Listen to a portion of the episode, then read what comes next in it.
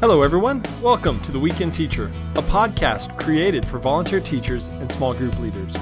My goal is to offer a practical resource that will help you have more attentive students and more engaging lessons. This is the second of a two part series on prayer in the classroom.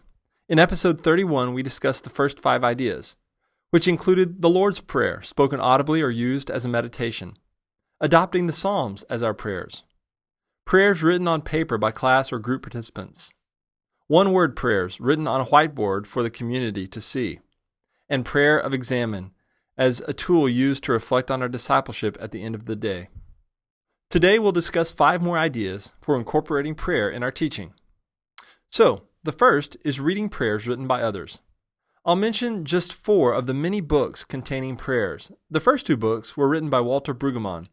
One is called Prayer for a Privileged People, and the second is called Awed by Heaven, Rooted to Earth. Another resource is the book called Common Prayer by Shane Claiborne and a few other authors. And finally, 2,000 Years of Prayer, compiled by Michael Counsell, contains words and meditations from figures in church history. These books hold collections of prayers written by the authors themselves or by saints who've gone before us. They offer a template for prayer and teach insights about how to pray and give words to our thoughts and emotions when we may not know what to speak. The next idea for incorporating prayer into your class time is to lead your group in breath prayers. I discussed some of these prayers in episode 3, so you might listen to that episode for more ideas.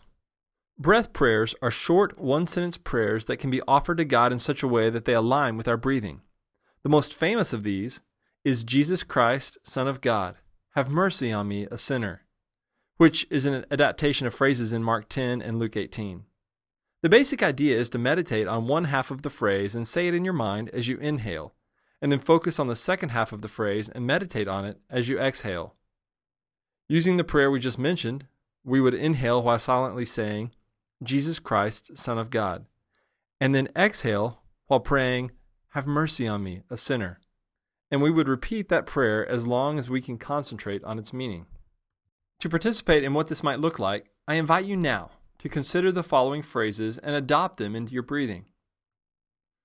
In my life, Lord, be glorified. Lord, save me, for I am yours. Create in me a clean heart and renew a steadfast spirit within me. Holy is the Lord God Almighty who was and is and is to come. You are my shepherd. There is nothing else I want. You are my refuge and strength, and ever present help in trouble. The next idea I want to share is called antiphonal prayer.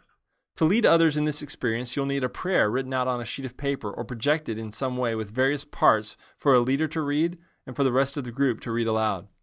Psalm 136 lends itself to this type of reading with its repetition that could be adapted for this purpose. Another prayer found in Revelation 15 lends itself to two antiphonal parts. The next idea I want to share is to train your class or small group in the practice of consistent prayer throughout the day with fixed hour prayers. Daniel prayed three times a day, even when the issue was decreed that to pray to any god except King Darius would result in time with the lions. Daniel kept praying. So, what would it look like to adopt morning, noon, and evening prayers? To pray at set periods throughout the day? Would this help us to make prayer a habit so that we might find ourselves praying without ceasing as we're told to do? And so you might set an alarm to go off every hour on the hour, all day, as a reminder to spend a few moments in prayer. Using the language of training, you might practice this consistent prayer with your class or small group by setting a timer to go off every 10 minutes. At that point in your group time, pause in the lesson to pray. In this way, you'll model what you hope to inspire others to do on their own outside of your group time and be training them for life beyond that class. And speaking of training for life beyond Bible class and small group settings, the final idea for today is offered as a way to equip people with a resource that will guide their individual prayer time. Many of our prayers are spontaneous, and there's certainly a place for that. This tool I'm going to describe is intended to help you with another type of prayer that seeks to be more intentional about conversations with God. Invite your group to set aside a few minutes to silently reflect on the most important things they would like to discuss with God each day.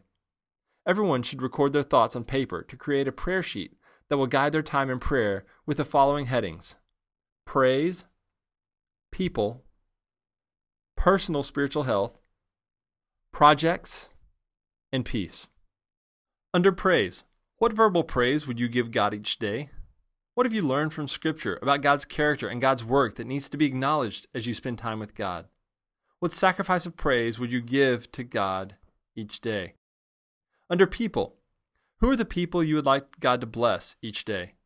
Specify what you would ask God to do for them. Think about the people that need faithfulness, growth, help resisting temptation. Who needs courage or joy?